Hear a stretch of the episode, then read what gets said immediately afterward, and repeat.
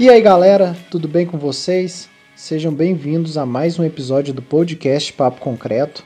Eu estou aqui hoje com a minha amiga Luísa Lopes e nós estamos trazendo um episódio muito especial para vocês, com um tema bem diferente do que nós trouxemos nas últimas edições. E para isso nós também temos uma convidada muito especial, que é a Dandara, e ela vai conversar com a gente sobre racismo, que é um tema muito pertinente na nossa sociedade. Então fiquem ligados nesse episódio que tem muita informação legal para vocês.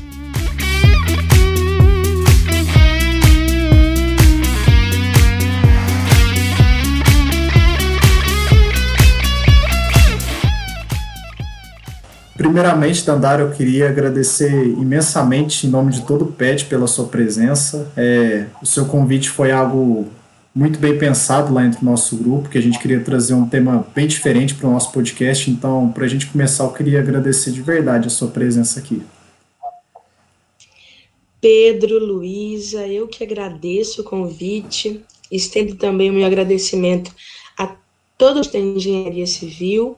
Tenho um carinho enorme pela Civil, já disse aqui antes da gente começar, e estou muito feliz de poder contribuir nesse debate. Explicando para o pessoal que está nos escutando, esse é um episódio especial, é o nosso último episódio da temporada, e por isso a gente convidou uma pessoa muito especial e falar de um tema muito relevante. E primeiramente, Dandara, eu queria que você se apresentasse, falasse um pouco sobre você, sobre a sua trajetória, como foi até aqui. Nossa, Luísa, são tantas passagens. Mas olha, gente, eu sou Dandara, sou uma professora formada pela UF em pedagogia, faço mestrado em educação na UFMG, sou moradora da Quebrada aqui do Grande São Jorge. Se alguém estiver ouvindo e for aqui da Zona Sul, um salve para nós. Eu sou filha da Cristiane, uma professora, do Luzmiro, que também é um professor aposentado, neta da Anitta, uma lavadeira, cozinheira que criou 7 filhos sozinha. Eu sou aquariana convicta, mas tenho um ascendente em câncer que dá uma equilibrada. E é isso. Comecei a trajetória militante ainda muito jovem, lá no Messias Pedreiro, refundando o Grêmio da escola, lutando contra o aumento da passagem. Depois, quando eu entrei na universidade, na UFU, eu fui presidente do DA da Pedagogia, depois eu fui para o DCS, a coordenadora do Diretório Central dos Estudantes, depois fui para a União Estadual dos Estudantes, ser diretora de Políticas Educacionais, sempre conciliando as lutas estudantis da juventude com as lutas dos movimentos sociais. Então, em todo ato, em toda manifestação, se tem ação de despejo contra uma ocupação, eu tô lá. Se tem um ato de feminicídio, de machismo, de misoginia, eu também tô lá, entendendo que é só a luta que muda a vida, né? Em 2017, eu passei por uma situação que foi muito ruim, numa formatura, inclusive, da Engenharia Civil, lá no Palácio de Cristal. Eu tive meu turbante arrancado por um grupo de 6 homens brancos. Quando eu cheguei na festa, eu já percebi os olhares. E eram olhares incomodados. Ver uma mulher negra, com um vestido branco, um turbante dourado, toda empoderada, numa festa em que a maioria das pessoas eram brancas, incomodou demais quem estava ali. Ao longo da festa, eu fui fingindo que não ouvia os comentários, que não era comigo, que eu não escutava, porque o racismo dói tanto, incomoda tanto, que muitas vezes a gente prefere fingir que não está ouvindo, que não é com a gente, né? Quase no fim da festa, continuava do lado de fora com after. Então tinha umas banquinhas de pastel, de fruta, um caminhão de som. Eu já queria ir embora, mas o Felipe e o Paulo, que eram os meus amigos formandos da Civil, pediram para eu ficar. Não, vamos ficar. Nós fizemos empréstimo para pagar essa formatura, nós temos que fazer valer o nosso dinheiro. Aí resolvi ficar. Quando eu saí, tinha um trio elétrico, né? E nesse trio elétrico, Jamil estava lá no som. E ele é o cara que sempre vai nas manifestações. Então, quando ele me viu, ele pegou o microfone e começou a gritar: Dandara, negona, vem cá falar no microfone. E eu pensando, misericórdia, meu Deus, o povo já tá me olhando esquisito, me olhando torto, não vou falar no microfone? Aí eu fui lá, pedi pro Jamil parar de falar comigo, né? Falei, Jamil, não é minha festa de formatura, é dos meus amigos. E ele falou, Dandara, faz um vídeo que eu tô fazendo som aqui no Palácio de Cristal, eu nunca fiz som aqui. Eu peguei o telefone dele, gente, comecei a gravar. Quando eu comecei a gravar, eu senti uma mão vindo por trás, tentando tirar o meu turbante. Eu assustei muito, empurrei o cara, falei, tira a mão de mim, não encosta. Ele ria, debochava, como se fosse essa história que ele ia contar no dia seguinte, pros amigos no rolê, se vangloriando do que ele fez. Eu saí dali, terminei de gravar, entreguei o telefone pro Jamil e fui procurar os meus amigos. Quando esse cara me viu pela segunda vez sozinha, ele fez um sinal pros amigos dele, eles rapidamente vieram, fizeram uma roda em volta de mim, era um grupo de 6 homens em volta de mim. Eu tentava sair da rodinha, eles fechavam a rodinha, eu tentava sair, eles fechavam a rodinha, até que um deles veio, puxou meu turbante e jogou no chão. Eu fiquei tão desesperada na hora, porque eu não sabia se eu pegava o turbante, se eu arrumava meu cabelo, o que eu fazia, né? Eu abaixei para pegar meu turbante e eles viraram as latinhas de cerveja em mim. Eu consegui empurrar um deles, saí correndo, achei meus amigos. E quando meus amigos me viram sem o turbante, com a cerveja escorrendo no rosto, eles chamaram a segurança. E naquela confusão toda, naquele tumulto, eu mostrei para o segurança quem que eram os 2 caras. O que começou e o que tinha o turbante, porque eu também nem consegui identificar todos eles. Estava muito nervosa, muito abalada. O segurança foi até ele e falou aqui, você agrediu ela? Aí ele falou, não, só tirei aquele pano da cabeça dela. Como se ele tivesse o direito de fazer isso, né, gente? Eles foram expulsos da festa, os 2, e depois disso, as namoradas vieram me bater, falando que eu era culpada dos caras terem sido expulsos da festa de formatura da Civil. As seguranças mulheres tiveram que ficar fazendo uma rodinha em volta de mim, me protegendo. Eu fui literalmente a última pessoa a sair do Palácio de Cristal esse dia. Quando eu cheguei em casa e contei para minha mãe, que a minha mãe hoje ela é professora como eu, mas trabalhou mais de 20 anos como empregada doméstica, a minha mãe chorou muito, se sentindo muito impotente, e eu percebi que eu precisava denunciar. Já era quase 11h30 da manhã, ainda não tinha dormido, estava muito cansada, chorando muito, mas ainda assim... eu fiz um post no Facebook, o título era "A nossa presença incomoda". E nós sabemos que incomoda. Quando um jovem negro de periferia, estudante de escola pública, entra na engenharia, incomoda. Entra na medicina, incomoda. Quando uma mulher negra empregada doméstica anda de avião, incomoda. E essa minha postagem viralizou muito, com relatos nos comentários tão absurdos quanto o que eu passei. Eu fui na delegacia, levei gente que viu a cena, que viu o turbante sendo arrancado, os meus amigos que acompanharam os insultos, as ameaças, e mesmo assim o delegado não quis fazer um boletim de ocorrência do crime de racismo, ele falou que era uma agressão física, para entrar na frente, entre parênteses, motivada pelo preconceito racial. Eu fiquei 3 horas na delegacia, brigando muito, eu entrei com processo civil e criminal. Nenhuma das minhas testemunhas foram chamadas para serem ouvidas. Depois de 6 meses, o promotor escreveu 5 páginas dizendo que o racismo estava na minha alma, que os caras só foram deselegantes com uma dama, que o que teve foi uma guerra de cerveja. O juiz concorda com esse promotor em 2 linhas. Concordo com o promotor, defiro pelo arquivamento. E eu me senti muito mal, gente, porque eu fiquei pensando, se o meu caso, que repercutiu tanto, que teve mais de 80 mil curtidas no Facebook, eu fui na Fátima Bernardes, passou no Jornal Hoje, passou no Fantástico, não deu em nada, imagina quantos casos cotidianos de racismo, e acontece com a Dona Maria, minha vizinha que é empregada, com o Seu João, que é meu vizinho, que é porteiro, que não acontece nada, que não repercute, a gente não fica sabendo. Então, desde esse episódio do turbante, eu tenho feito cada vez mais da minha existência esse ato de resistência, de luta, de reivindicação, de movimento. Estou sempre me organizando nos movimentos sociais. Nessa eleição, eu coloquei meu nome à disposição de um projeto que é coletivo, que foi feito a muitas mãos por um grupo muito legal. nós conseguimos aí, né, ser eleitas e chegar a essa marca de ser a mais votada da cidade, com 5.237 votos. Um recado muito importante para as lutas de promoção de igualdade, de justiça, para a construção de uma sociedade mais fraterna e igualitária, né? Nós estamos aí ocupando espaço de poder para dizer que é nada sobre nós sem a nossa presença. Mas já falei demais, misericórdia. Vocês têm que me cortar porque eu falo muito. Nossa, perfeito, Dandara. Depois a gente ainda, no dia a dia, ouve, né, que preconceito não existe, pessoas até que estão na mais alto padrão ali da política falando essas tantas de baboseira, até é extremamente triste, né, ouvir isso no nosso dia a dia.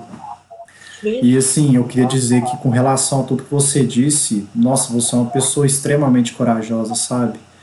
Eu acho que você estando nessa situação, expondo tudo que você passa e encorajando tantas pessoas, sabe, a fazer o mesmo que você. Então, fiquei encantada com o que você contou pra gente. Muita coragem mesmo, sabe? É, a gente vê poucas pessoas têm essa capacidade que você tá tendo. E, obrigada. Assim, pra gente também comentar um pouco sobre o tema, eu gostaria de perguntar uma coisa para você, que é inclusive uma dúvida que eu tenho bastante, sobre a utilização de uma terminologia, que é negro ou preto. Qual que é o correto a se falar? A primeira coisa que nós temos que entender é que o Brasil não é os Estados Unidos, né? A gente tem uma mania de importar tudo que vem de lá como sendo certo, o verdadeiro. Nos Estados Unidos, realmente, o termo nigga é um termo super pejorativo, né? Porque remete a crioulo, e crioulo era uma denominação dada aos escravos, naquela condição subhumana. Então, nigga nos Estados Unidos é realmente uma ofensa. No Brasil, o movimento negro reivindica negro como um ato de resistência, de afirmação, de luta, de organização do nosso povo, né? Então, se você for parar para olhar, as grandes organizações do movimento negro no Brasil, elas são, né? É o MNU, é o Movimento Negro Unificado, é o Negro, União de Negros pela Igualdade, é os APNs, que são Agentes e Pastorais Negros, é a Educafro, Frente de Educação para Negros e Negras no Brasil. Então, nós usamos a terminologia negro como um ato de nos reconhecer como pertencentes a um povo que não tem uma origem, inclusive, de escravos e escravas. O nosso passado é outro, nós somos descendentes de reis e rainhas africanos, mas no Brasil, o nosso povo passou por um processo de escravidão que ainda é perpetuado na nossa sociedade a partir das desigualdades raciais, das desigualdades de classe, de localidade, né? Então, ser negro no Brasil é ser o alvo de um Estado que mata um jovem negro a cada 23 minutos, é ter as suas vidas precarizadas, é estar no subemprego, é ser maioria nos presídios, minoria nas universidades, maioria no subemprego, minoria nos altos postos de chefia. Muitos grupos também positivam a terminologia preto como um ato de dizer que sou negão, sou preta. Também não estou caindo nesse mito da democracia racial de achar que existe moreno, mulato, marrom bombom, cor de cuia. Não existe, né? No Brasil, ou você é negro ou você é branco. Agora, é importante as pessoas entenderem que para o IBGE, por exemplo, o somatório de população preta mais parda é o que resulta na população negra, né? Então, se você tem 20% de população preta, 34% de população parda, nós temos 54% de população negra. Então, quando as pessoas se autodeclaram pardas, seja por uma cota na universidade, para um processo seletivo, num documento oficial, ela tem que entender que ela também está se autodeclarando negra. Pardo não é o branco que fica queimadinho do sol quando vai na praia. Pardo e para o IBGE são pessoas como eu, que têm a pele negra um pouco menos retinta, um pouco menos escura, mas que tem todos os traços, todos os fenótipos negros. Agora, Pedro, me incomoda muito que a gente tenha sempre que adjetivar as pessoas a partir da cor da pele. Porque quando eu vou me referir a Luísa, eu falo a Luísa, é aquela que usa óculos, que tem o cabelo preto. Sabe aquela que tem aquele sorriso super engraçado, que ri alto? É a Luísa. Eu não falo a Luísa, é aquela branca, mulher. Então, para que quando a gente vai descrever uma pessoa negra, a primeira característica que a gente tem que dizer, é aquele negro, é aquele preto. Como se isso diminuísse as pessoas. Eu acho que tem várias formas de descrever uma pessoa, de se referir a uma pessoa, pelo nome dela, por quem ela é, né? E tudo depende também, Pedro, do jeito que fala. Porque eu, por exemplo, não sou gay. Eu tenho muitos amigos gays. E quando a gente encontra, é o close, querida, vem cá, viado, chega aqui, bicha. Deixa eu te contar o bafão. Só que eu sei que se alguém na rua chamar o meu amigo de bicha, de viado, ele vai estar xingando ele. Ele vai estar ofendendo ele. Então não adianta querer criar intimidade onde você não tem. Entendeu? Você não tem intimidade, por que você vai chamar o outro pretinha? Você não tem intimidade. Então acho que a gente tem que refletir sobre isso. Foi bastante esclarecedor isso, porque isso era uma dúvida que eu também tinha bastante, e nos últimos meses, nos últimos tempos, está vindo muito à tona vários casos, assim, que a gente fica, assim, de queixo, e um deles foi, na verdade, a posição da Magazine Luiza, e eu queria perguntar para você, porque o caso, né, da Magazine Luiza foi parar na justiça, por abrir vaga somente para negros. E qual é a sua opinião sobre isso? Qual o seu posicionamento? Se você acha que o posicionamento da empresa foi correto? Queria saber muito a sua opinião sobre isso. Primeira coisa, é importante a gente entender que à medida em que nós, negros e negras, avançamos em direitos, ocupamos espaços, as pessoas que são herdeiras da Casa Grande, dessa elite colonial, elas vão retroceder em privilégios. Então vamos pensar, o que antes eram signos de privilégio muito importante, como fazer uma universidade, hoje tem gente negra na universidade. Antes, você ter um título de doutor era quase você ser da realeza, né?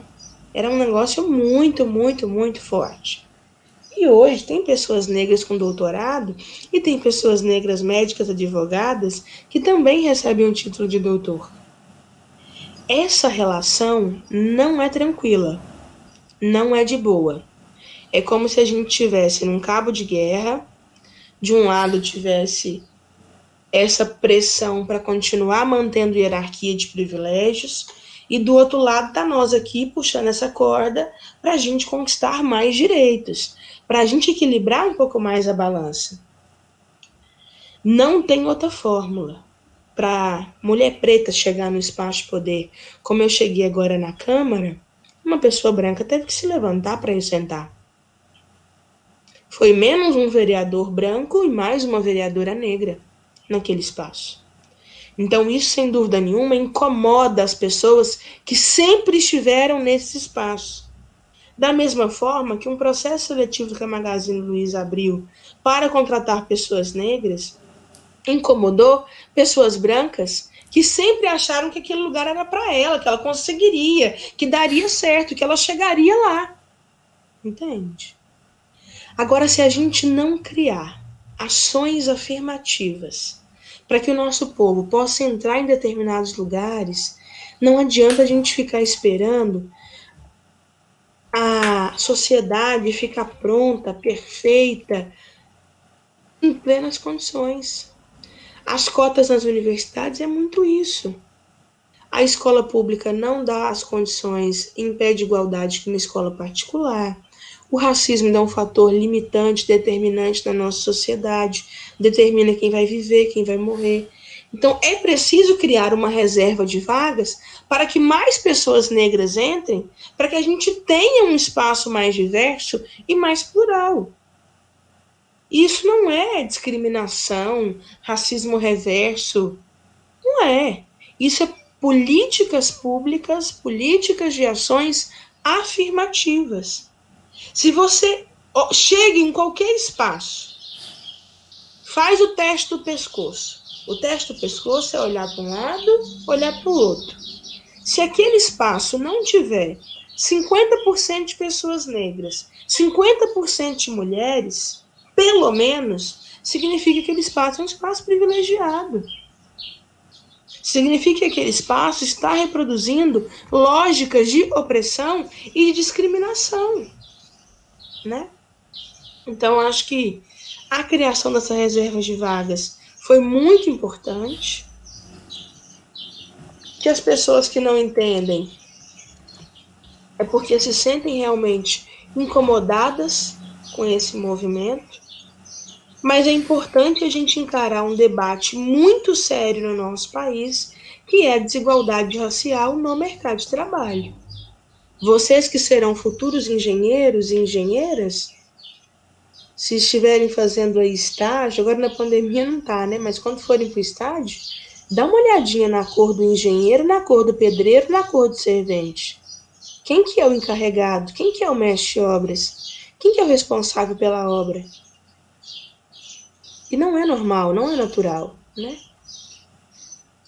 Seguindo essa linha de raciocínio que a gente está construindo, de desigualdade e tudo mais, a gente observa que recentemente estamos presenciando diversos protestos contra o racismo, como, por exemplo, o movimento ativista Black Lives Matter, que começou após a morte do George Floyd, que reforçou-se ainda mais depois da violência policial contra o Jacob Blake. E aqui no Brasil também tem diversos protestos contra o caso do João Alberto. E eu queria saber o quão importante você acredita que são esses movimentos, alinhados também ao engajamento social, e o quão eles são impactantes na luta contra o racismo. É muito importante lembrar que nós estamos resistindo nessas terras há 500 anos. A luta do movimento negro não começa agora e não termina agora. Desde que o primeiro escravizado negro pisou nesse território que hoje nós chamamos de Brasil, há resistência negra. A luta dos quilombos negros que se organizaram contra a escravidão foi muito importante. A luta da Associação dos Desvalidos, lá em 1700, que já eram pessoas negras que tinham conseguido comprar a sua liberdade, que lutavam contra a escravidão, né? A luta do Quilombo dos Palmares, Quilombo do Ambrósio, protegendo, escondendo os negros fugidos. A luta depois da abolição da Frente Negra Brasileira, com Abdias do Nascimento, com o Teatro Experimental do Negro. A luta na década de 60, também com Vidas Negras Importa, com Black is Beautiful, com os Panteras Negras, que também se espalhou e contribuiu muito para a luta aqui no Brasil, foi muito importante, né? Então, acho que nós estamos numa crescente, num acúmulo histórico. Não é que agora o povo negro acordou e resolveu manifestar. Nós sempre lutamos, nós sempre manifestamos, né? Nesse momento histórico, político, social, cultural, com o crescimento da cybercultura, do cyberativismo, das tecnologias de informação e comunicação, com a internet, eu percebo que essas manifestações, elas têm um potencial de crescimento na rede, de viralização, que amplifica as nossas vozes, potencializa a nossa luta. Então, todos esses movimentos que você falou, Pedro, são movimentos que repercutiram demais no mundo inteiro, porque as redes estão viralizando e compartilhando isso, né? O que seria dessa luta do Vidas Negras Importam se aquele vídeo do momento que George Floyd é morto, assassinado pelo policial, não tivesse viralizado no Twitter, né? A luta que nós estamos fazendo hoje para cobrar justiça pela morte de Marielle, inclusive hoje, dia 8 de dezembro de 2020, fazem 1000 dias do assassinato da Marielle, e até hoje nós estamos perguntando quem matou, quem mandou matar, por quê? Mas essa luta ainda continua viva porque há uma pressão muito grande nas redes sociais. Então eu vejo com muito bons olhos isso que está acontecendo na nossa sociedade, que é a capacidade das pessoas se indignarem, compartilharem uma postagem, postarem uma hashtag, ajudar a subir uma campanha, porque isso é como se tivesse microfones, megafones, caixa de som, potencializando a nossa voz, fazendo a nossa voz chegar a mais pessoas, sabe? E eu acho que esse movimento, ele é um movimento realmente ancestral. Como eu disse no começo, ele não começa e nem termina em nós, mas nós somos parte fundamental dele. É maravilha, Dandara. A gente começou, na verdade, falando sobre as cotas raciais, e muitas pessoas ainda se questionam, ainda hoje, o motivo das cotas raciais. E um dos argumentos dessas pessoas que questionam é pelo fato de acreditarem que evidenciam ainda mais uma diferença, uma possível diferença. E você poderia explicar para nós um pouco mais o porquê que o buraco está muito mais embaixo do que isso, e o porquê que é necessário ter as cotas raciais? Perfeito, Luísa. É muito importante a gente entender que dos 520 anos oficiais de história do nosso país, 388, vocês são de exato, vocês fazem conta melhor que eu, 388 foram de um processo de escravidão formal legalizada pelo Estado. Nós temos agora pouco mais de 100 anos do que o movimento negro brasileiro denuncia como falsa abolição da escravatura. Por que falsa, Dandara? Porque no dia 13 de maio, quando a princesa Isabel assinou a Lei Áurea, ela só aboliu os crimes que os senhores de engenho cometeram contra a humanidade. Os negros e negras não foram libertos. Ou nós continuamos na condição de escravizados, ou nós somos expulsos das terras dos senhores. O Brasil não foi pensado para os negros e negras que ficaram aqui. Pelo contrário, no pós-abolição, o Estado brasileiro organizou um conjunto de políticas para a manutenção da hierarquia de privilégios. Então, até o ano de 1908, sessão de exatas é pouco mais de 100 anos atrás, apenas 2 tipos de pessoas não podiam frequentar a escola. Primeiro, pessoas com lepras ou doenças contagiosas. Segundo, pessoas negras, entre parênteses, mesmo que libertas. 1908 significa dizer, gente, que minha bisavó não podia estudar, era proibido ela estudar. A minha avó jamais imaginou que a escola fosse um lugar para ela. A minha mãe só foi estudar depois de bem mais velha, porque ela tinha que trabalhar. Pobreza era tanto que ela tinha que trabalhar. Eu só fui entender a importância da educação, de ter uma profissão também bem mais velha. Então, o processo de escravidão, escravização de negros e negras no nosso país deixou mazelas, buracos sociais que nós ainda não conseguimos enfrentar, porque o povo negro nunca foi reparado.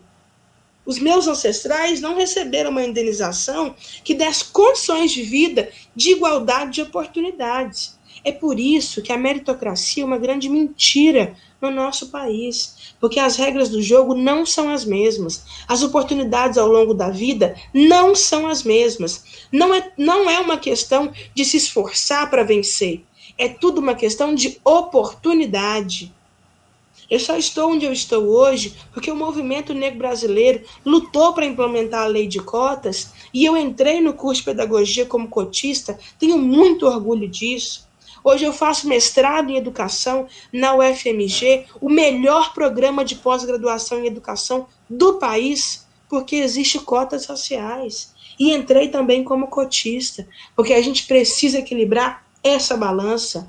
Enquanto em 2003, a gente tinha 8% de negros nas universidades Enquanto a gente era 54% da população, significa dizer que os negros não estão na universidade, eles têm que entrar na universidade.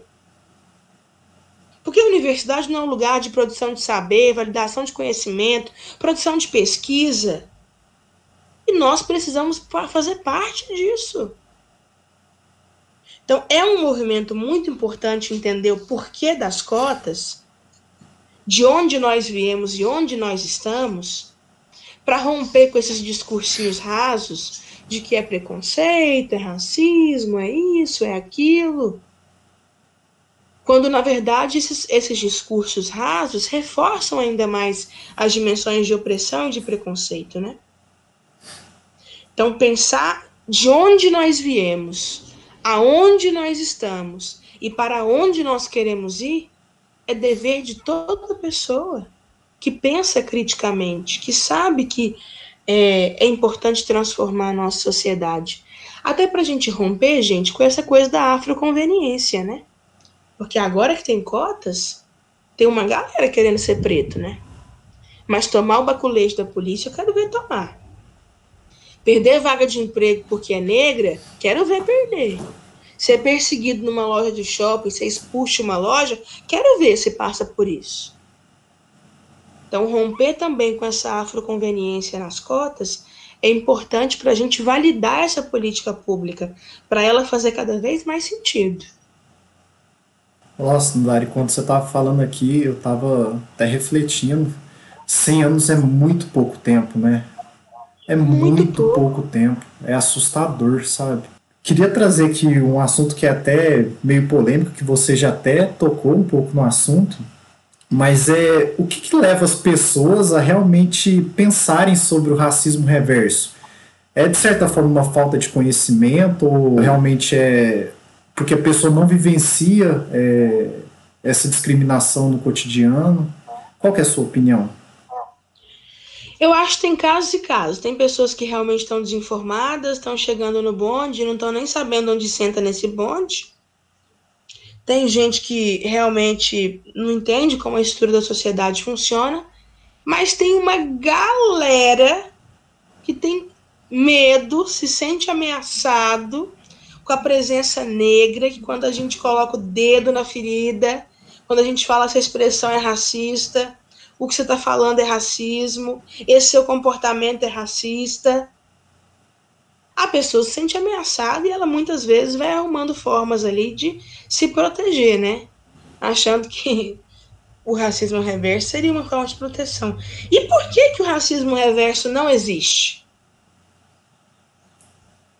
Porque o racismo, ele é uma estrutura, ele é um sistema de poder. O racismo, ele organiza as relações na nossa sociedade, ele determina quem vai viver, quem vai morrer, quem foi escravizado, quem não foi escravizado. Ele determina quem vai ganhar mais, quem vai ganhar menos. E as pessoas brancas não sofrem com racismo. Porque no Brasil o povo branco não foi escravizado. Porque o povo branco não é perseguido pela polícia. Não leva baculejo.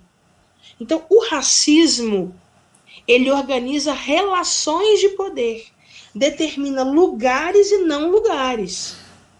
Ele não é só uma ação, claro, né? A gente tem um racismo estrutural, a gente tem um racismo institucional que está presente nas instituições, a gente tem o racismo interpessoal que está presente nas relações das pessoas, mas o racismo, ele não é só o racismo interpessoal presente no cotidiano, numa fala, num comentário.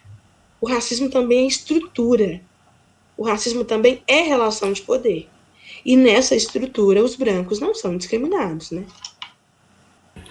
Sim, você falou bastante também ao longo da nossa conversa, e a gente tem ouvido muito hoje se falar de lugar de fala e lugar de cala. E eu gostaria também de te perguntar que quando o silêncio, ele é um sinal de respeito, e quando o silêncio é uma omissão ao racismo. Luísa, nós queremos falar, nós temos voz, as nossas vozes precisam ser escutadas. Nós não precisamos que falem por nós. Porém, todo lugar de fala demanda um lugar de escuta. Porque se a gente tiver fala e não tiver quem nos ouve, vamos estar falando para quem? Para nós mesmos, que já sabemos o que é a nossa vida, o que é a opressão que nós vivemos. Então, exercitar a escuta é fundamental num processo de desconstrução diária do seu racismo. Agora, escutar não é ser conivente com o sistema racista, com as opressões racistas. Então, se você já ouviu várias pessoas negras explicando que não é legal, não é brincadeira, você xingar o outro de macaco, serviço de preto, e falar que a coisa tá preta, falar que não sei o que é macumba, você já entendeu isso? Você é branco, você já entendeu que isso não é legal? Qual é o seu papel na luta antirracista? É corrigir o seu amigo que ainda usa essa expressão racista. É você interditar falas e comportamentos na sua família. É você, quando entrar no mercado de trabalho, tá ali numa estrutura e perceber que uma pessoa não foi contratada porque ela é negra, você questionar, você ajudar a refletir, ajudar a ter uma ação diferente. Então, exercitar a escuta é para uma dimensão de aprendizado, de desconstrução. Agora, a partir do momento que você pegou essa pastinha da desconstrução, sai panfletando com essa pastinha da desconstrução, porque senão não adianta. Queria te fazer uma pergunta também, porque se existe um grupo que é discriminado, igual você comentou, é porque existe um grupo que é beneficiado, certo? E se esse grupo que é beneficiado, ele não percebe essa posição de privilégio, como é possível ter um diálogo? É muito difícil, Pedro. É muito difícil, cara. É porque eu sou uma pessoa que eu tô sempre no diálogo, eu quero conversar, eu quero te explicar, eu sou muito didática, eu sou da pedagogia, então eu gosto de explicar as coisas bem explicadinho, sabe? Mas cansa tanto, Pedro. Cansa tanto falar as mesmas coisas sempre, todos os dias, e parecer que, por mais que você fale, que você explique, que você grite, não tá adiantando, sabe? É muito triste você se sentir, muitas vezes, impotente, porque as pessoas não fazem uma reflexão interna. Elas não param para rever o seu comportamento. Tem gente que não consegue nem olhar que lugar onde que elas estão na sociedade. Teve um dia que eu encontrei uma menina e ela, eu sofro tanto, eu sou tão discriminada na minha família, tudo. Eu pensei, nossa, beleza. Aí um dia eu fui num jantar que um professor universitário me convidou e ela estava lá, ela era filha desse professor universitário e o tio era empresário e eles moravam numa cobertura de um prédio chiquérrimo. Eu fui pensando, gente, aonde que está a opressão que essa menina vive? Claro que ela sofre machismo, ela sofre com o patriarcado, ela sofre com a misoginia. Agora, com a ausência, com a pobreza, com a marginalidade, ela não está sofrendo. E o que ela tinha me relatado era isso. Né? Então, cansa muito. E eu fico sempre pensando assim, sabe, Pedro? Eu não sei se vocês viram o caso do menino Samuel aqui em Uberlândia, que foi agredido lá no Bar Radar. Eu vi no jornal, fiquei muito preocupada, liguei para saber quem que era, e aí a jornalista falou, Dandara, fala com a mãe dele tá muito mal. Quando eu liguei pra mãe dele, a mãe dele tava transferindo ele do Pampulha pro MC, chorando, desesperada. E quando eu falei, Dona Valéria, a Dandara, ela falou, Dandara, o Samuel estudou com você no Eurico Silva. É o Samuel do Eurico. Quando ela falou, meu mundo desabou, porque eu conheço o Samuel. O Samuel, gente, é um cara coração, gente boa, alegre, muito, muito, muito, muito, muito legal. Eu estudei com ele da 6ª à 8ª série. Então, me doeu muito e ela me contou o que aconteceu, que ele foi xingado, agredido, espancado, desmaiou, caiu no chão e o povo xingando ele de preto sujo, batendo nele, né? E eu denunciei o que ele sofreu, que foi na porta do bar. Hoje nós temos vídeos que comprovam que foi na porta da distribuidora, depois na porta do bar aqui ao lado. E muita gente vindo falar para mim, não, mas que isso, não foi racismo, não foi preconceito, não, você tem que se retratar com o bar, você tem que pedir desculpa. Eu queria saber, se o Samuel fosse uma pessoa branca, ele teria sido espancado como ele foi? Porque hoje o Samuel, ele tá com a órbita do olho quebrado, o maxilar quebrado, o nariz quebrado, aqui na bochecha quebrado. O Samuel vai ter que passar por cirurgia. Se ele fosse branco, ele estaria vivendo o que ele está vivendo hoje, de dor física, dor psicológica. Então, às vezes, cansa ter que provar que a vítima é vítima, sabe? O Samuel não era um bêbado num bar brigando, porque essa nunca foi a postura do Samuel. Não foi uma briga de bêbado num bar. Foi racismo, foi violência, foi agressão física. E isso a família está dizendo, está provando. O relato da vítima, para mim, é o principal. O Samuel gravou um vídeo na cama do hospital, com bastante fratura no rosto, contando o que aconteceu, e ainda assim ele é questionado e colocado na posição de culpado pela agressão que ele sofreu.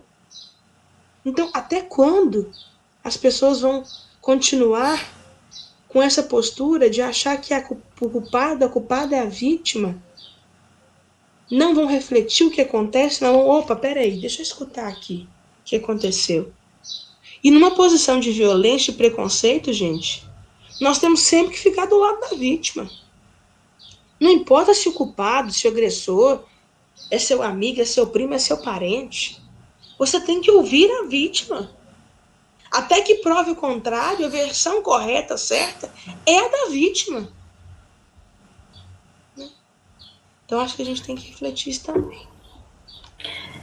O caso do Samuel foi um caso que assim, me impactou bastante, assim, eu me arrepiei toda, assim, eu fiquei realmente muito triste, e ainda de saber que, por mais provas que existam, por mais que ele teve que gravar um vídeo na cama do hospital, todo machucado, ainda há pessoas que duvidam dessa violência que teve, de um racismo que foi realmente escancarado, e realmente é inacreditável. E eu queria te perguntar, para finalizando o nosso episódio, eu, como branca, quero ajudar e colaborar com o movimento negro e com a comunidade negra, e como eu posso contribuir? Tô com dó do Pedro, vai ter que editar esse trem todo. Vai Pedro, dar certo. Olha, primeira coisa, né? O racismo não é um problema dos negros. Que quem se beneficia do racismo são as pessoas não negras, né? Então é muito importante você exercitar a escuta, como eu disse. Você contribuir nos seus círculos familiares e de amizade, ajudando outras pessoas a se desconstruírem. É muito importante que você se coloque nessa posição de pessoa comprometida com a luta, porque muitas vezes eu ouço assim, fulano é aliado na luta antirracista. Não tô querendo aliado, não. Eu quero gente de fechamento, que se precisar de marchar, ir para manifestação, postar na internet, ir numa reunião, num debate, a pessoa vai segurar a minha mão e não vai soltar a mão da mulher preta. Entende? Então, ser uma pessoa comprometida com a luta racial, com a luta antirracista, é exercitar o antirracismo no seu cotidiano. Eu concordo muito com a Angela Davis quando ela diz, né, que numa sociedade racista não basta só não ser racista, tem que ser antirracista. E o antirracismo é dia a dia. Não é só numa campanha, numa micareta racial, numa onda, postar uma hashtag no Twitter ou uma tela preta no Instagram. É todos os dias refletir o seu comportamento, se colocar na posição de aliado, de comprometido, corrigir seus amigos e, quando precisar, levantar para uma pessoa negra sentar, levante. Nós precisamos sentar à mesa. E esses espaços já foram ocupados por tempo demais por uma maioria de pessoas brancas. Nós temos que promover a igualdade, a justiça, a fraternidade, a solidariedade. A luta se faz com afeto, com respeito. E nós só vamos conseguir avançar se os espaços também, forem cedidos e ocupados por pessoas negras. Então, acho que é fundamental que as pessoas que não são negras se coloquem também na luta antirracista, mas entendendo que quem é protagonista dessa luta, quem fala por essa luta, são as pessoas negras. Assim, na luta é feminista. Quem fala o que é o machismo, o que é o patriarcado, o que sofreu, se não sofreu, são as mulheres. Mas se os homens não se desconstruírem, se os homens não refletirem o machismo, não vai adiantar nada. Nós não vamos avançar nada. Vamos ficar falando das feministas para as feministas. Então, é sempre importante que as pessoas façam parte dessa luta e reflitam o seu cotidiano. Show, Dandara. A gente queria agradecer muito a sua presença aqui.